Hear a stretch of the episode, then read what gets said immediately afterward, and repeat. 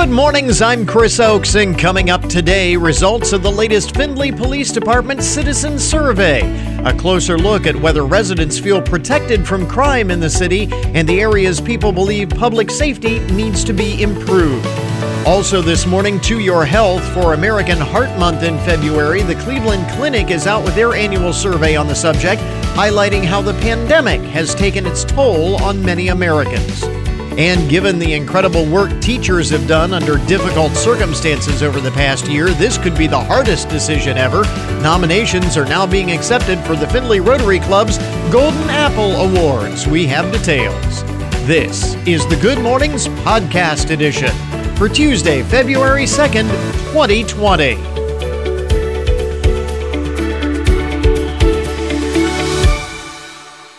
WFIN News, I'm Matt Demchek.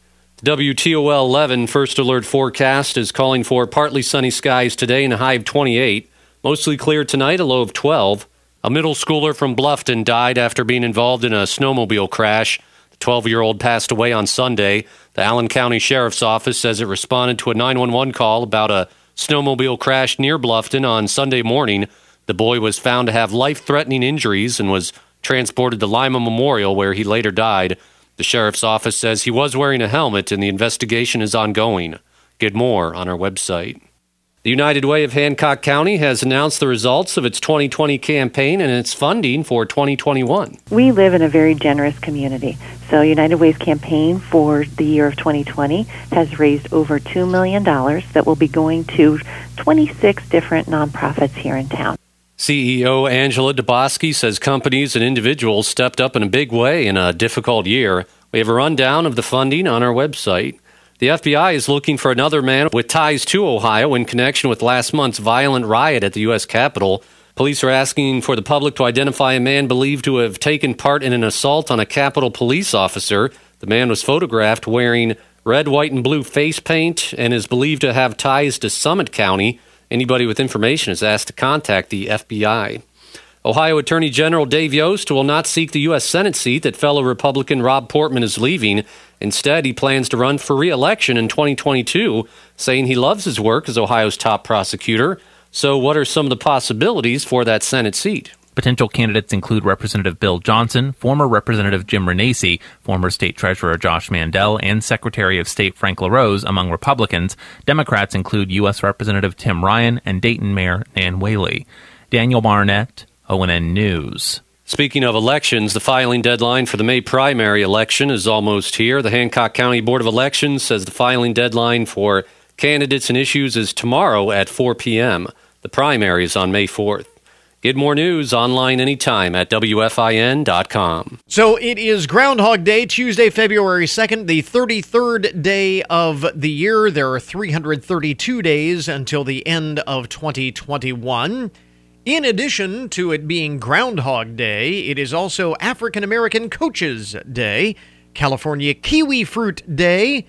It is Candlemas, which is a Christian holiday that celebrates the early life of Jesus in particular it uh, recognizes his presentation at the temple. Candlemas takes place 40 days after the celebration of Christ's birth because religious law at the time said that women were purified 40 days after giving birth to male children, meaning the Virgin Mary would be purified on February 2nd and could enter the temple on that day. So, Candlemas today. It is Crepe Day, Heavenly Hash Day, Self Renewal Day, Sled Dog Day, Tater Tot Day, World Ukulele Day, World Wetlands Day, and it is Groundhog Day. Did I mention that? Seems like I should mention that more than once.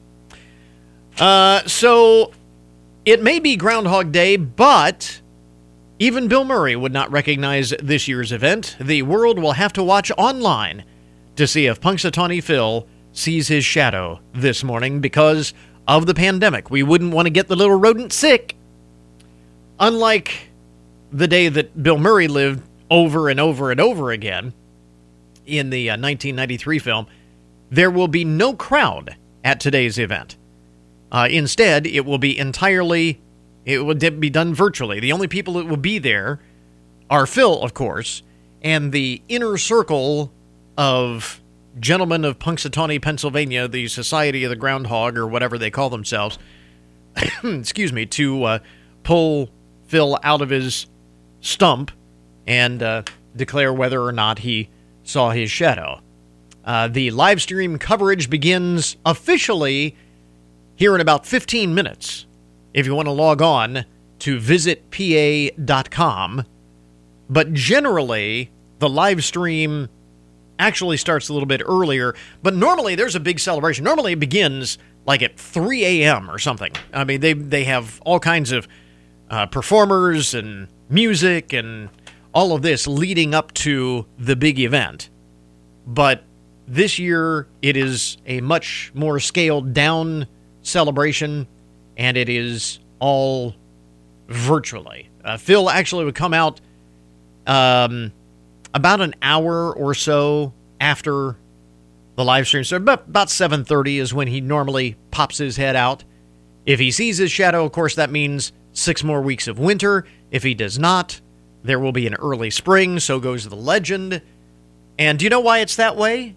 Uh, the idea is if he pops his head out of his stump and he sees his shadow, it startles him. He goes back into his stump and he goes back to sleep for six more weeks. So, hence, six more weeks of winter. If he doesn't see his shadow, then he uh, just comes out and starts foraging, and we have an early spring. So, that's the idea and the legend of Punxsutawney Phil. Of course, uh, we have uh, our own groundhog in Ohio. Uh, it is Buckeye Chuck. They've got groundhogs in like every state has its own groundhog, but the biggest one of all, of course, is Punxsutawney Phil. So, uh, later on this morning, we will have the official prognostication, and we will bring it to you the moment we have it. Some parts of the U.S. seeing quite a bit of snow this week. We have seen, uh, you know, we've seen a lot of snow, uh, more than at any other point this winter. I think even last winter, we this is probably the biggest snow we've had in a couple of years over the past several days. It pales in comparison to what they have had uh, up and down the East Coast with the uh, nor'easter because it has just been a real mess in the big cities, New York and Boston and all of that. I heard uh, on the news yesterday, LaGuardia Airport in New York City, more than 80% of the flights in and out of LaGuardia had to be canceled. 80%. That must have been a real mess.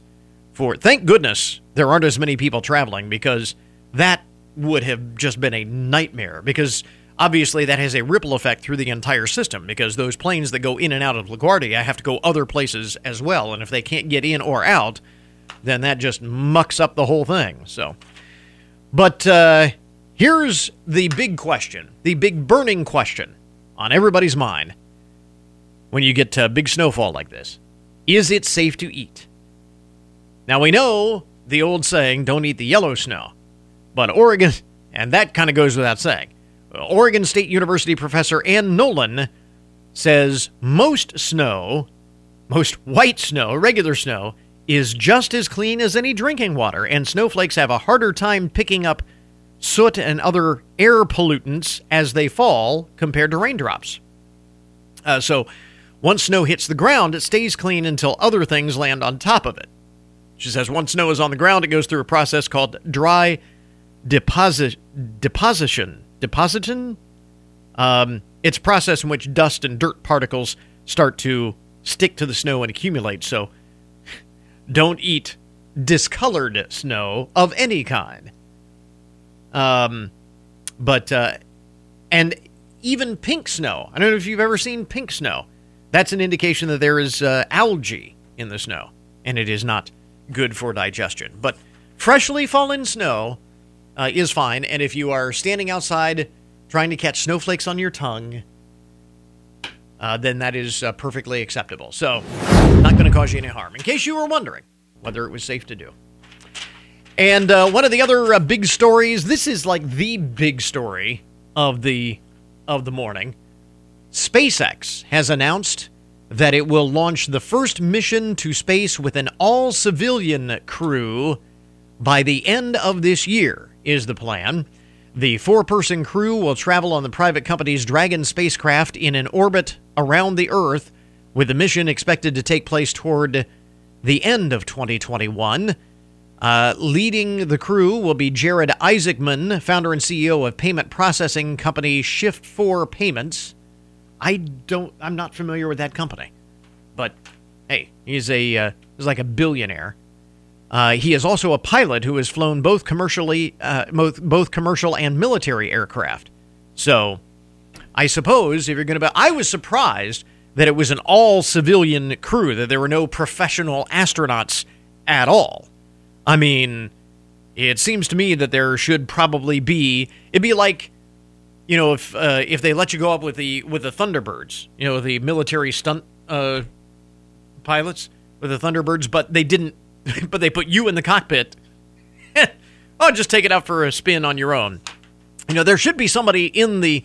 I would think there should be somebody uh, among the crew that knows what they're doing. But apparently, this guy uh, has flown commercial and military aircraft. So uh, the uh, flight is part of a charity initiative for St. Jude's Children's Research Hospital. Isaacman will give $100,000 to St. Jude and donate the other three seats in the capsule to people who will be specially selected. Uh, one will be a St. Jude ambassador. Another seat will be offered to the public as part of a charity drive, and the final spot will go to an entrepreneur who utilizes the new Shift4 Shop e commerce platform. So, this is an advertising. Uh, this, this has become an advertising campaign, an advertising gimmick for Jared Isaacman's company. But uh, the multi day mission called Inspiration 4 will travel into orbit, circling the Earth once every 90 minutes before returning in a splashdown off the coast of Florida. Um, and the uh, company SpaceX did not reveal how much Mr. Isaacman paid for the journey. But again, since he's using it as kind of a promotional tool for his business, he can probably write it off, I would think. And whatever he paid, he's getting his money's worth because everybody's talking about this now. And that's kind of the point, I guess. So there you go. Some of the uh, most interesting, most buzzworthy stories to start off your Tuesday morning. Take WFIN wherever you go with our updated mobile apps for iPhone and Android. And now you can listen to us on your Alexa device. Get the app at WFIN.com or in the App Store or Google Play. Plus, enable Alexa by searching for WFIN under skills, and you'll soon be saying, Alexa, play 1330 WFIN. And the best part is the apps and skills are absolutely free. On the air at 1330 WFIN and 95.5 FM. Online at WFIN.com and on your smartphone, tablet, and Alexa devices. Now, our cover story this morning. Uh, just a few days ago, the Findlay Police Department uh, released results of their latest citizen survey. Closer look at uh, what residents uh, feel uh, with res- feel about uh, crime and protecting citizens from it. Findlay Police Department Crime Prevention Officer Brian White with us in the studio this morning. And uh, is this something that you do? How often do you do a citizen survey? Well, first of all, uh, good morning, Chris. Thanks for having Thanks us. Thanks for coming yep. uh, this is an annual thing. Uh, it's uh, pretty much done every uh, October, November each okay. time. In the yeah. time frame. Yep. And when you look at the results of this survey, how do they compare to previous years? Uh, you know, are there trends that you pick up on here? Sure, it, it's pretty consistent, really. Uh, you know, one of the interesting things I noted from the survey is that a majority of those that responded had no contact with officers, which normally you would expect. You know, uh, maybe one person has an issue or one person, you know, uh, mm-hmm. thinks we did a really good job. Those are usually the ones that would respond. Right. But uh, we actually see the overall majority of the people actually did not have contact with officers. It's just a general perception of mm-hmm. how we uh, do things. Well, and and I suppose in a sense that is a, that a is. good thing. That is. Um, uh, at the same time, it does uh, lend itself then the results I would imagine to some certain perceptions that may or may not square up with reality. Sure, absolutely, and that was actually uh, one of the driving forces of a added question for this year, and that was the perception of crime within the crime prevention community. That's always a gauge that we use is how do people feel Mm-hmm. Uh, crime is going, whether up or down. Yeah. And overwhelmingly in our survey, we saw that uh, people generally feel that crime is going up. Although when you look at the actual statistics from our annual reports that we put out, you can actually see that these are going down. When we're talking Mm-hmm. So- about violent crimes. I, well, that's what I was going to ask. When you talk about uh, the the crime rates and Mm-hmm. the perception that crime is going up and the data that shows crime going down, is that across the board? Is that just violent crime? That, that'd be more of the violent offenses, the ones that really keep people up at night. Mm-hmm. Say the robberies, the burglaries, the break-ins, things of that nature. yeah. Um, so, what drives that uh, uh, that disconnect? Uh, Well, it, it could be a majority of factors. Uh, one is just everything's reported now. Everyone hears about everything going on. Sure. Especially when it's a high profile case, it's very sensationalized. Mm-hmm. And I would also say probably just the general attitude in our country right now. People are more concerned with everything going on. Mm-hmm. Uh, I think that has uh, a little worry with people. How many? uh, How much of that uh, is is localized in the sense that uh, you know for many years uh, Findlay has been a growing community, and as we uh, grow in size, uh, there are the typical things that come along with that. And I'm not sure. You know, a lot of people uh, lament that it used to be a nice, safe little small town, and, Sure. and I don't know whether we're a uh, a big small city or a small big city right now, but where we actually fall in that. But a, again, with that comes uh, Sure. you know the the problems that cities have. Absolutely. And what I tell people in my meetings is Findlay is no exception to any other city. Sure. We, we have the same issues anyone else has, but we just don't have them on that degree, Mm-hmm. right? Especially in a growing community, you're, you're going to have more people, and crime is just a byproduct.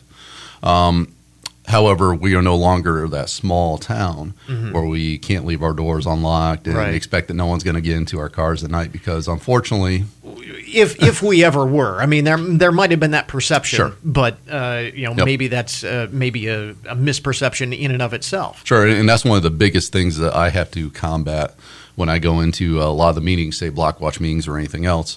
Is uh, yes, we, we do have to take steps to protect ourselves, and whether or not that's locking our doors at night Right. or making sure our valuables aren't in sight.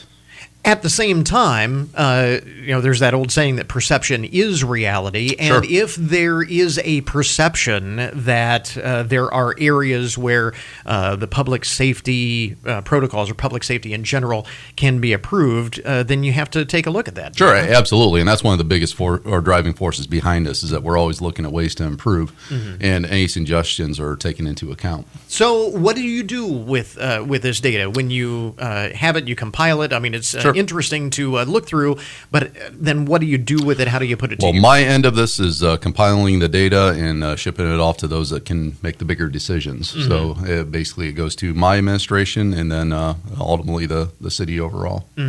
Um, do they? Is that typically used then to? Uh, and again, it's not necessarily your purview, purview but uh, directly. Uh, but does that uh, impact uh, where?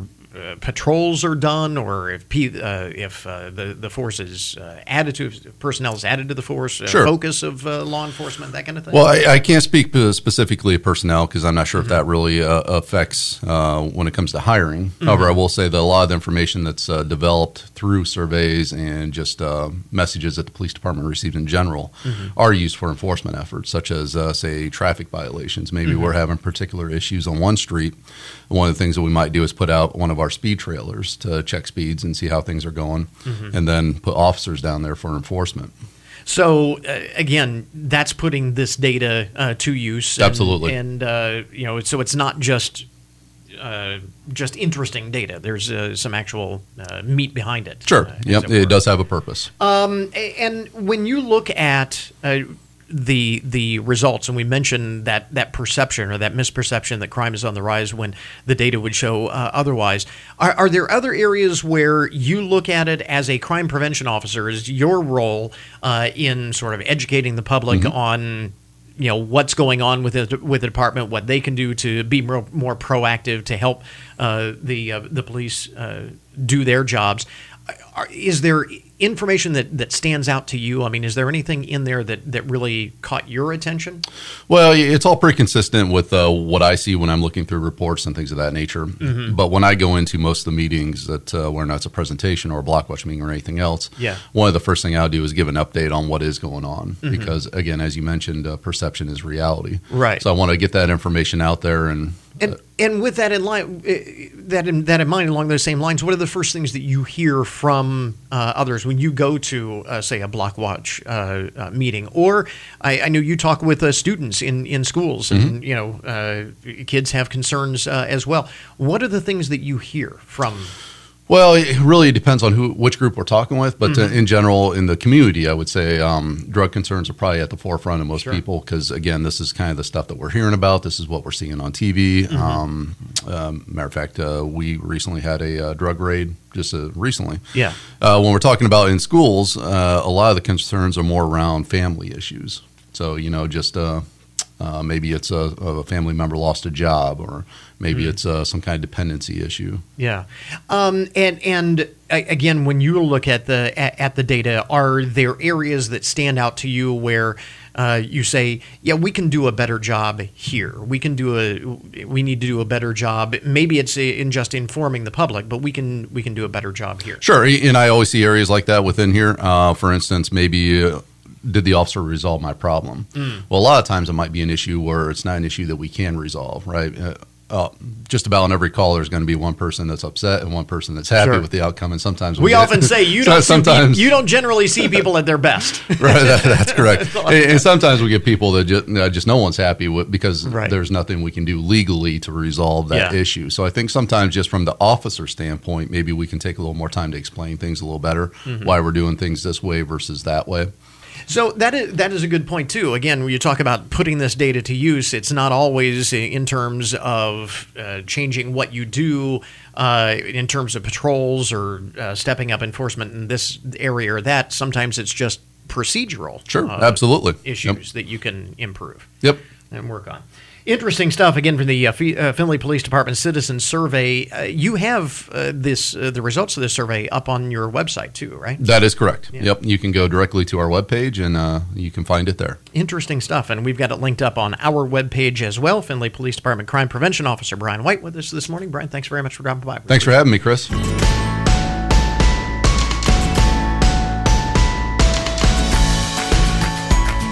Well, February is American Heart Health Month, and this year it falls during a pandemic, which is why the Cleveland Clinic's 2021 Heart Health Survey takes a deep dive into how COVID 19 is affecting Americans' view of their heart health and heart care. Dr. Leslie Cho is director of the Cleveland Clinic's Women's Cardiovascular Center. And no big surprise that you found 75%, two thirds, or three quarters of Americans are more stressed due to COVID 19. Does that stress affect heart health? And how are you seeing the stress from the pandemic affect patients' heart health overall? Yeah, stress definitely affects heart. I mean, stress is one of those bad factors that increases our blood pressure. Stress causes us to eat more, exercise less. Stress makes us maybe drink more alcohol, which increases our blood pressure and our risk for um, irregular heart rhythm. But ultimately, stress can even increase our risk for heart attack. And so stress is a really bad factor. And unfortunately, um, stress uh, due to the pandemic and being frightened has led many of our patients not to go see their doctor. Mm. So, a really important point there that this is not just anecdotal. We hear about you know stress being bad for our heart. It is, in fact, that is true both directly and indirectly. And it does seem, uh, at least according to some of the data that I've seen from the survey here, that uh, the majority of Americans, says 81%, are more concerned about their heart health because of COVID 19. I would imagine uh, some of that has to do with the virus's impact uh, on our heart and the and the long term impact, some of which we still don't know. But it seems as though uh, people do seem to understand that connection and, and recognize uh, that it is uh, an issue. Uh, this is uh, again to reiterate what you were saying before. This is a warranted concern. Absolutely. I mean, people should be, you know, concerned they're scared often for themselves, but mostly for their family members, and they should be um, concerned.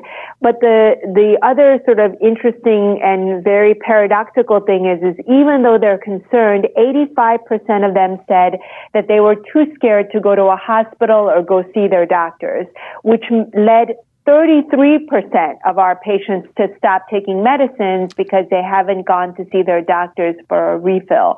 I mean, these are frightening numbers. Yeah, that was uh, the other point that I was going to bring up here. That I, I saw some of the highlights uh, of this survey. Uh, a lot of patients putting off taking their medications because they're avoiding going to the doctor. What do you say to those patients that are putting off their heart health care? Please go see your doctor because it is incredibly safe to come to a hospital or go see your doctors. The American health system has done a great job of making hospitals and doctors' offices safe. Um, and even if you are scared, you can see them virtually. So you don't even have to leave your house. You can go and, and visit them virtually so that you can get your medicines and you can take your medicines regularly. I, there's a lot of data out there that stopping medicines abruptly can have a very untoward side effect, increasing the risk of heart failure, heart attack. And so it's really important to continue medicines and continue to see your physician. That is a, a really good point, too. Discontinuing medicines uh, actually increases the risk of adverse uh, heart events, even above and beyond just returning to the pre medicated levels, correct? I mean, yeah, there are medicines you just can't stop either yeah. because you can't just restart it. Yeah. So it is very important, very important. You can see them virtually if you're scared to make sure that you don't, uh, you know, skip doses or, or miss doses or stop taking your medicines. A lot of times we've also heard during the pandemic that people were spacing out their medicines mm-hmm. so they don't have to get a refill. I mean, these are scary scary yeah. um, tales. Uh, uh, again, uh, something that is uh, not advisable. Uh, I, I, am curious, since you are the director of the Women's Cardiovascular Center, did you break down the results by gender, and are there differences in the responses between men and women and their uh, approach to all of this? Um, no, we didn't break it down by gender, but okay. what we do know is that is that um, when patients, you know, men are more likely to take their medicines in general because their mm. wives are telling them to. It's a good thing to have a wife uh, who loves you and cares for you and wants you to take your meds. But I think one thing we can uh, be certain of is that women do, are a caretaker for not only their families, but their elderly patients. So oftentimes they're more stressed. They feel more burdened. They feel more burned out, especially during the pandemic because they're taking care of their children as sure. well as their partner, as well as their parents. And we know that uh, there is sort of the misperception that this is more of a disease that affects men. I, I don't know if historically some of those biases or um, you know things that have carried over from previous generations uh, still hold true, but uh, it is in fact uh, a, a, growing concern among women as well. So you kind of have a, a double whammy there. So again, February is Heart Health Month. So, what are some steps that people can take to prevent heart disease and maintain good heart health in the first place? Well, they can eat better. So we can all eat better. Um, you know, eat more plant-based, natural diet. Um, we can exercise more. You know, you don't have to go to a gym. You can walk. You can do exercise in the privacy of your home. Free exercises on YouTube. There's so many things please don't smoke or take up smoking again. Try to drink less alcohol if you, you know, if you can. And then obviously, you know, get preventative checkup, take your pills. And if you're diabetic or have high cholesterol, try to lower your risk by eating right and taking your medicines if you're on them all of those things uh, have become uh, larger issues during the pandemic. So it, just emphasizes the point that we need to redouble our efforts to pay attention to our health, uh, even in these difficult times. Again, Dr. Leslie Cho is director of the Cleveland Clinic Women's Cardiovascular Center. Where can folks go for more information? They can go to clevelandclinic.org backslash love your heart. We do have that link up at our webpage, goodmornings.net. In other health related news, Did you know that by this time next year, all foods with more than 5% GMO ingredients on grocery store shelves will have to be labeled as such? Which raises the question will this help those who want to avoid GMOs do so, or will it just lead to more confusion overall? USDA contributor Gary Crawford has more in today's Everyday Agriculture Report. Let's go back more than four years now, July 2016. The yeas are 306, the nays are 117. The motion is adopted. Congress passes the GMO food labeling law, which mandated that foods with over 5% of their content coming from genetically modified ingredients would have to be labeled as containing GMOs, and that the food companies would have to provide shoppers with more information on GMO content of that food. Of course, it took three years to set up all of the rules and regulations for this law, figure out the look of the label, and how food companies could provide the GMO information to consumers. The national law was passed not because GMO foods are less safe, less like non GMOs, but because consumers wanted to know so they could make their own choices. And also because several states were about to pass their own GMO labeling laws, it would have created a patchwork of different rules and regs in each state. Now, foods could already carry a no GMO label. Many have done so. Even though, according to Kansas State University Extension food safety expert Karen Blakeslee, there has never been any kind of documented incidences of any kind of health issues with someone eating these genetically modified foods. The first of which came on the market 27 years ago with the Flavr Savr tomato you may have heard of. Blakeslee says, nonetheless, shoppers want to know, so we have the GMO labeling law. Labels actually started to appear on some foods this past year, but GMO labeling will be mandatory for GMO foods one year from now, January 2022. And here's what uh, we'll be seeing on some food packages and may already be seeing. You'll see a little green label. Uh, it's a circle. It looks like a farm scene in the middle of it, and it'll say bioengineered or derived from bioengineering. Also, the foods with the GMO label must have a link or a phone number for people to call if they have questions. Or as an alternative for the food company, they can put like a QR code on there to scan and learn more about what that particular food product is about. Karen Blakeslee says foods with no GMO ingredients can already be certified to carry a no GMO label or statement. She says that implies, though, that there's something wrong with similar products that do have some GMO ingredients, which she says simply is not true. But the no GMO statement is being used by companies as a marketing ploy, and it's not just showing up on foods.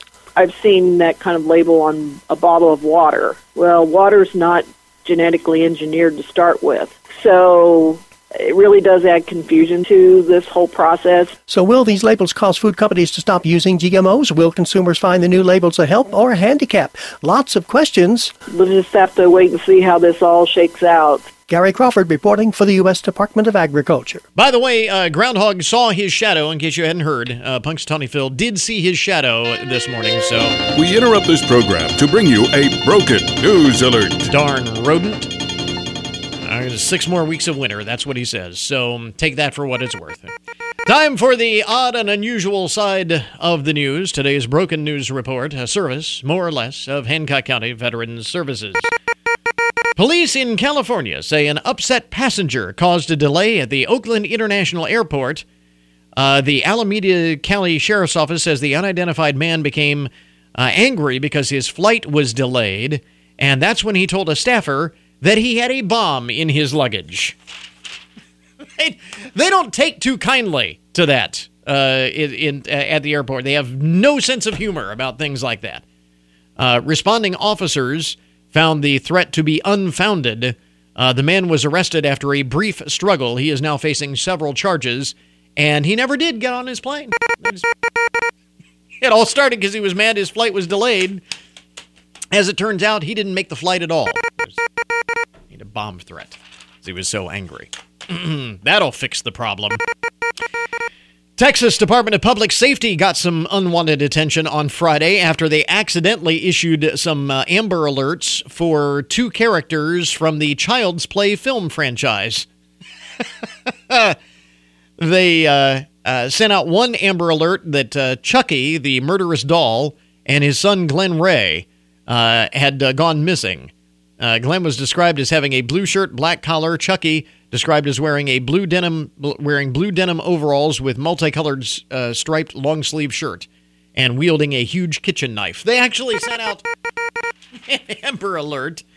Uh, the uh, Department of Public Safety there in the Lone Star State said it was testing out its server when it accidentally made the uh, sample alerts public, but also assured the public that the number that was sent out for uh, tips uh, was not the real one. So anyone who might have called is not going to gum up the lines, anything like that. Oops, somebody is. Not on the scale of that one a few years ago in Hawaii where they had uh, the uh, accidentally sent out the incoming nuclear missile alert. So not on that scale, but on this at the same time, this uh, somebody's uh, job is in jeopardy. I would imagine for hitting the wrong button there. Elsewhere, a man from Clearview, I'm sorry, Crestview, Florida, is in some trouble with the law after police say they found him in possession of drugs and drug paraphernalia during a routine traffic stop this past Saturday. What makes this uh, particularly interesting was uh, the excuse that 29 year old Stephen Copland tried to give when police found heroin under his seat in his vehicle. He told them it was a chocolate laxative. A chocolate laxative. Okay. Mm. I'd imagine police have heard have heard them all. They say they've heard them all, but that one may have been new. They didn't work, by the way. He's facing multiple charges.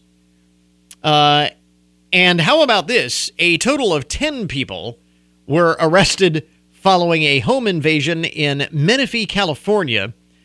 Officers responded to a report of a burglary last Wednesday and found a man leaving a residence that uh, apparently had been broken into. They located suspects in a nearby van and also found another man hiding in the backyard. Uh, officers also searched the home and they determined that someone was conducting an illegal marijuana growing operation that included over 1,500 plants.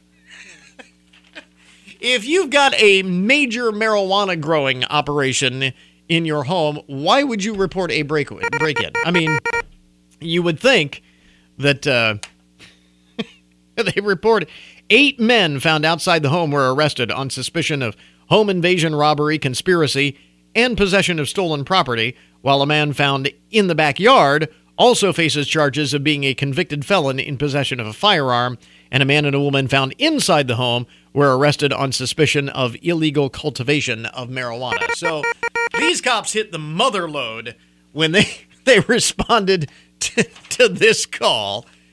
That's crazy. And finally, in today's broken news report, this is rather uh, unusual. The world famous Hollywood sign in California has been changed. There's a report in uh, TMZ. Six people were arrested Monday after the sign was temporarily changed uh, from Hollywood to Hollyboob. The group claims to have made the alteration to the world famous sign to raise awareness for breast cancer. They could potentially face trespassing charges for the incident this is not the first time that the Hollywood sign has been vandalized or uh, altered to appear different uh, to folks who see it on the mountainside. In 2017, people were able to change the sign to make it read Hollyweed. And uh, in 1987, uh, it temporarily read Holywood. So I guess this is a thing. Change I don't know how they do that. There you go.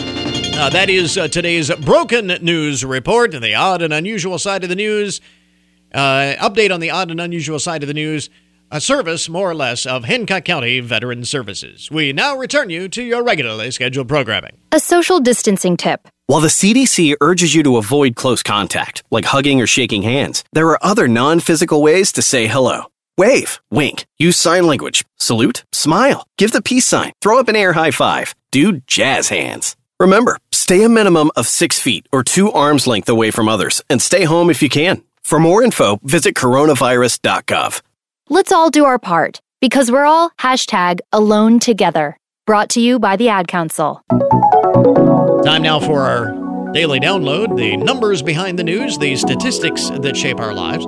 Valentine's Day right around the corner, less than two weeks away now, and it is a big day to pop the question. If you are in a relationship, you need to start paying attention because a new survey says it takes an average of 36 hints over the course of eight months for most people to finally pop the question to their significant other. this is now this is a non-scientific poll of 2,000 engaged Americans. It was co- commissioned by De Beers, the diamond company, uh, but it finds 54% uh, of those in the poll dropped hints to their main squeeze before he or she proposed, and usually it's the guy that needs the hints, and more hints, and more hints after that. Uh, some of the uh, it says it took long, longer for some for for some than others to pick up on it. Accidentally sending texts or emails with advertisements for rings proved to be the most common hint. Fifty nine percent of those respondents uh, admitted having done that. 45% deliberately steered their TV time to shows or movies about weddings, like Say Yes to the Dress or My Best Friend's Wedding. 38% say they employed their friends to start talking about popping the question to the oblivious person uh, in, in question. 37% deliberately left their web browsers open to websites dealing with weddings for their significant other to find, while 31% casually pointed out rings while shopping with their significant other. These are all hints. By the way, 51% say the ring was more important than the proposal. Uh, this, according to the survey, but again, it was commissioned by the diamond company, De Beers, so you might expect that. 17% said uh, the ring was even more important than their partner saying yes. Well, I don't know about that. I mean, what's the point? Should it say yes? There's no point to the ring. But that said, much of the time the hints did not work Nearly half said they got so tired of waiting for their partner to pop the question that they flipped the script and proposed themselves. Nearly half. Um, but again, I go back to that overall um, 54% say they uh, dropped hints to their partner uh, that it was time to get down on one knee taking an average of 36 hints over the course of eight months for most, most usually guys to pick up on that. And I just thought that was uh, that was interesting. Nearly half decided to heck with it. I'm done waiting. I'm just going to propose and uh, get it over with.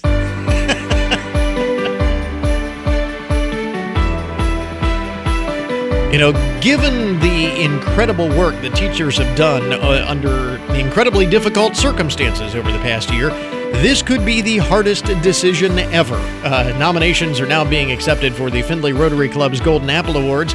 And committee chair Matt Hall is with us uh, in the uh, studio this morning. Uh, this, I, I, was thinking that this should be like one of those Oprah things. You get a car, you get a car, everyone gets a car that should be. I think everybody deserves an award this year. Exactly. That that is that the truth. Um, this will be the, the toughest decision by far that this year. Um, but this is something that Rotary Club has been doing. Uh, this will be the 31st year. I was going to ask how many yeah. years. It's as long as I can remember. Yeah. Uh, so the, the 31st year, I've been involved in the committee for a number of years, taking mm-hmm. over for, for Alyssa Preston, who, who did it for a number of years. Um, but it's just one, one of the best things that, that, the Rotary Club is involved in. And and this is not uh, this is not just a popularity contest. It is not uh, just something that you do willy nilly and draw names out of a hat. There is a big process to being named a Golden Apple Award winner. Exactly, and, and we do we ask a lot for, from the teachers. So mm-hmm. it's it's a lot. Once the teachers are nominated, um, they're asked to um, provide a resume, provide a, a cover letter with, with, why they think they deserve to be to be honored, mm-hmm. uh, as well as uh, a letter of recommendation from an administrator, uh, as well as a parent or a student yeah. of theirs. Now, I, I know during the process, uh, you, you do spend some time typically in the classroom, right, with the uh, the teacher, and and obviously this year is a little bit different uh, because classrooms are a little bit different. How will that work this year? I mean, has, had, has there been some discussion discussion on, on how you do that aspect of it this year? Exactly, and we went through that process last year as Mm-hmm. well. So the the committee is um, comprised of of community members as well as past Golden Apple recipients. So the Golden Apple committee. Um, uh, all, all of the, the past winners are, are involved in a committee and they're part of the process as well. Mhm. Um, this year we had uh, it was interesting. We had you know iPads and, and laptops that the teachers would walk around the classroom with them as they taught the class. Yeah. Uh, it, we we, uh, we learned on the fly, but, but it, it worked this year, and you know hopefully maybe in the fall we'll be able to get back in front of the, the kids. One of the things that the Golden Apple Awards has always recognized are uh, innovative ways of uh, reaching and connecting with students, uh, and and obviously uh, there's been a lot of that going on again across the board for every teacher having to come up with ways to connect with their kids online and virtual remote learning and, and so on is that is that part of the thing and you mentioned that you went through a lot of this last year, obviously too. Is that something you kind of take into account uh, as well? A- absolutely, um, part of the process not only um, is the classroom observation, but also an interview with the teachers, and a lot of that geared around, you know, how are we keep keeping the kids involved in, in Mhm. class? What you know things out you know thinking outside the box to, Right. to, to keep these kids motivated and encouraged while they are sitting at home Mhm. you know and hopefully you know quicker we get them back in class the better Yeah, but absolutely. In the meantime, uh, it's just yeoman's work being done by uh, teachers everywhere. So it is, like we said, probably going to be the hardest decision ever uh, this year. It all starts with uh, nominations, and so give us uh, the information on how people nominate uh, teachers. So uh, nominations um, are going to be done all virtual this year. Um, you can find it at uh, findlayrotary.org. Um, right in the middle of the page, there is a link for the Golden Apple Teacher Award nominations. Mhm. We've also reached out to all the schools so they can they can advertise on their social media with the links directly to the sites. Um, it is a quick nomination process. Um, just fill out a few uh, lines about why you think the teacher should be nominated, uh, and then we will reach out to the teachers that are nominated to, to help us gather all the additional information. That is a really good point. That uh, again, we talk about everything that goes into identifying and selecting the Golden Apple Award uh, winners. You do all of the legwork. Uh, the nominations process is actually very easy. So, Exactly. um, and and there are what three awards given out each year. Yep. So um, elementary and preschool is one section, um, middle school, and then high school. So Okay. uh, the the finalists, the the winners get twenty five hundred dollars. The semifinalist uh, will receive a cash prize as well. And then, and and this covers uh, all types of uh, teachers in traditional subjects, regular classrooms, music teachers, art teachers, the special education teachers. There have been all uh, uh, all of the above have won in the past. So- Exactly. Public schools, private schools, Right. all the counties, um, all the county schools and Findlay City schools. So any teacher that you can think of, you know, send us our nominations. And the uh, deadline is, for nominations is when? uh, deadline is, I believe, April second, Okay, two thousand twenty-one. So, so we've got a little bit of time, but Yes. uh, now uh, you know sooner the the better, and you can get uh, everything started. And then when,